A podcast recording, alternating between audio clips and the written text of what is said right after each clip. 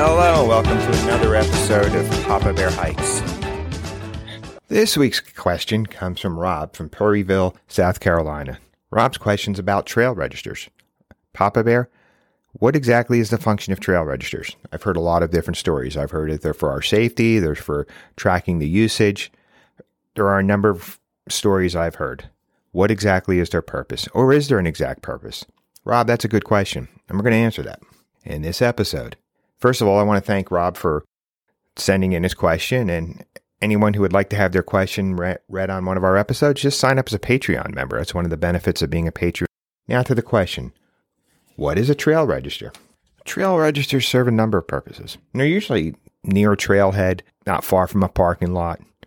They're in a box, sometimes in a tube. They come in a variety of shapes and even materials in the Adirondacks and the Catskills, they're usually metal boxes put there by the, the state, and they have a clipboard in them, and the, it folds down so you can write on it. And they come in a variety of shapes and materials, but they generally have the same function to collect information, to collect data. What is the purpose of the, this data? There's no malicious intent. There's a number of reasons why this information is collected, but I'll go through some of those with you. But let's start with what exactly is in that box when you open it up. Typically, there's a notepad or a formal document, I'll call it, that asks for specific data, and a pen or some pencils, sometimes even a pencil sharpener. We'll start with what we will call formal registers. And these are ones that are in a ledger format and will ask you for very specific information. They'll ask you for the date, length of stay, number in your party, group leader's name, address, phone number, destination, and the route you're taking. So, for example, if you're parking at a the trailhead on Spruceton Road and you're hiking to Westkill Mountain, that's what you will write in there. And you will write my friends and put their names in there. And as the party leader, you'll leave your phone number. Now, just as a side note to this, remember to leave your plan with somebody at home, whether you type it into a document on your phone and send it to them, or sometimes what I'll do is I'll even take a map, make a copy of it, I'll use a highlighting pen to show the exact route I plan on hiking, and I'll leave that with my wife, along with any other details that I find might be important regarding our hike. When it comes to safety, more information is always better. This way, agencies can work together. More information is always good if something bad happens, if somebody gets lost. That would be what we would characterize, as I said, as a formal register. They're looking for exact information. And then there's the informal registers which you'll usually see put up by trail organizations, conservation groups. And what they're looking for is to collect data pretty much on how much usage that trail might be getting.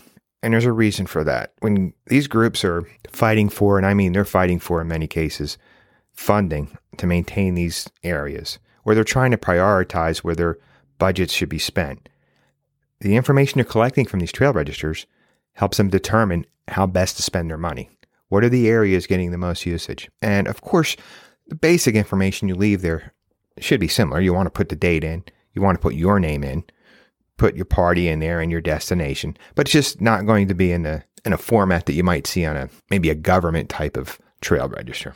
But it's still important to do so. It's still important to leave that information. The trail register acts as a very important tool for backcountry safety. If you were to let's say go missing or somebody in your party becomes injured and you're there longer than expected. The loved one at home you left your plan calls the authorities and says, Hey, they were supposed to be back hours ago. I don't know what happened. They're able to tell the authorities, Well, they parked here at Westkill. Well, then they can start by going to that trailhead. They look at the register and they will see that you didn't sign out. They'll see that, you, well, they'll start with the fact that they'll see that you signed in and what time you signed in. But then they'll also see that you didn't check the box to sign out. Or maybe they do. But again, it gives a starting point. It helps reduce the area that search and rescue people need to cover. It can it could help with having a faster rescue and increase the chances of a better outcome if some if it's a case where somebody's hurt or if people are out there overnight and are not prepared to spend a night in the woods. It's probably its most important function is to be a backcountry safety tool. It provides the rescue agencies with a last known place. Signing into that register provides them with proof, with the written documentation, and okay, this is the last place that we know for sure they were. It's very important from that perspective, from a safety perspective, to make sure you're signing. Some trail registers, people will write notes in there. They'll share something funny that happened to them along the trail. They'll wax poetically about their day.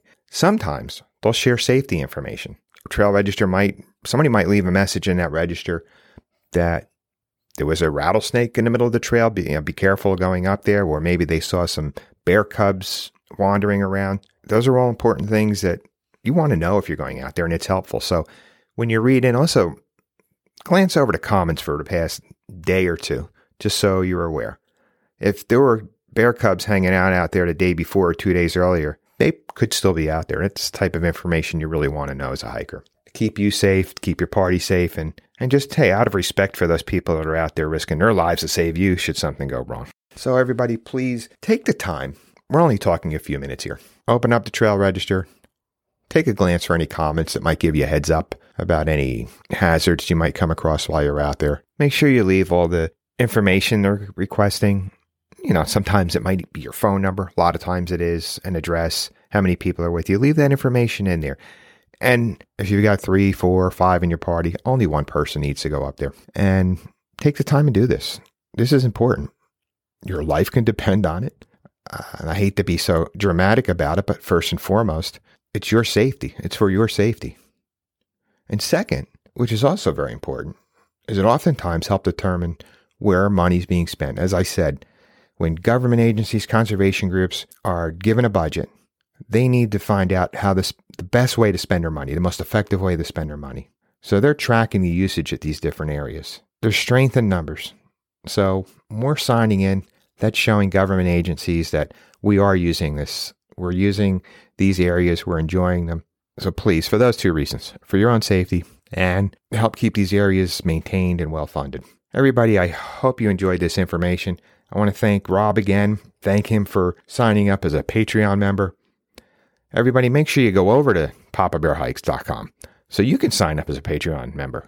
You can click on and get a direct link to our book and buy the book. Listen to some past episodes. Don't forget to go to our YouTube channel, Martin Outside. Everybody, get outside, have some fun, sign those trail registers, and be safe. Thanks for listening. If you like this podcast, please feel free to leave a review. If you found it helpful or useful or just entertaining, let us know. We can be contacted at Papa Bear Hikes at gmail.com or check us out at Papa Bear Hikes 01 on Instagram. Thanks for listening. Get outside and have a great day.